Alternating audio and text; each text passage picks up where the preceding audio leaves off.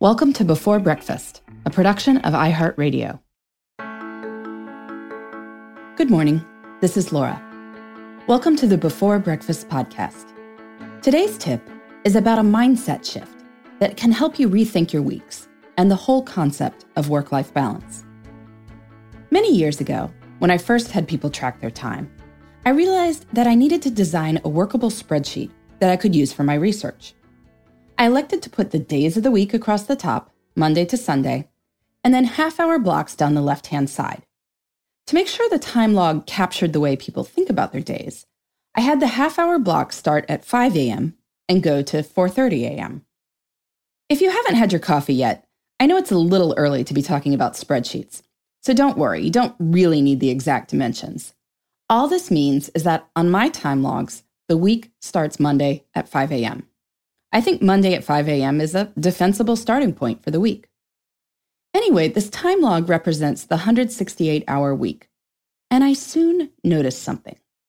When I'd filled out several days representing what seemed like a lot of time up to Thursday at 5 p.m., the end of the day, half the spreadsheet was still blank. In other words, if your week starts at 5 a.m. Monday, then 5 p.m. Thursday is the midpoint of the week. Now, I don't know about you, but I'd always thought of 5 p.m. Thursday as sounding like the end of the week. But it isn't. It's the exact halfway mark. If I put a pin in my time log at around 5 p.m. Thursday, it would balance. There's just as much time after as there is before. Now, to be sure, for most people, there are a few more hours devoted to sleep in the second half of the week, but it's not as much of a difference as you might think. I ran the calculation recently with a 10:30 bedtime and a daily 6 a.m. wake up, and the midpoint for waking hours still fell in the afternoon on Thursday. It wasn't anywhere close to Wednesday. The reason this matters is we have a tendency to discount time that doesn't happen Monday to end of day Thursday. A consultant who flies to client sites Monday morning and flies home Thursday afternoon might speak of traveling all the time. But this is not all the time.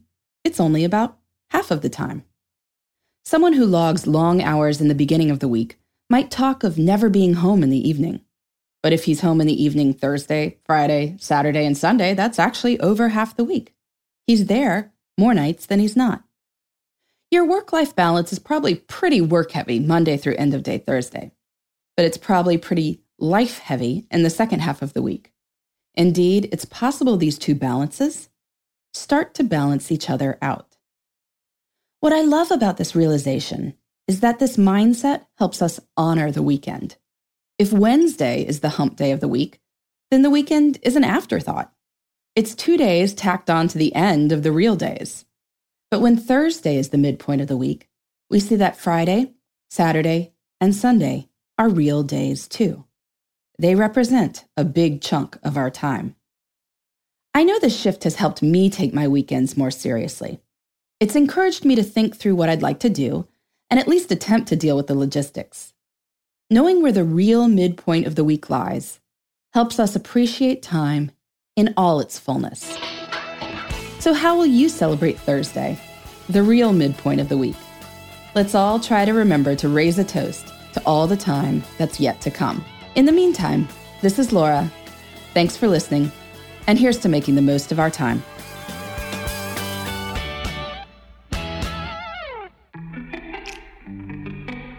Hey, everybody. I'd love to hear from you. You can send me your tips, your questions, or anything else.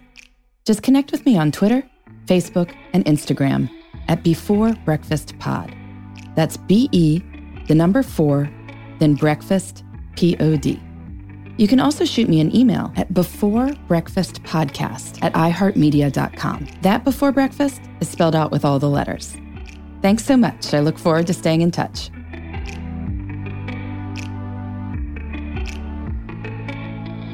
Before Breakfast is a production of iHeartRadio. For more podcasts from iHeartRadio, visit the iHeartRadio app, Apple Podcasts, or wherever you listen to your favorite shows.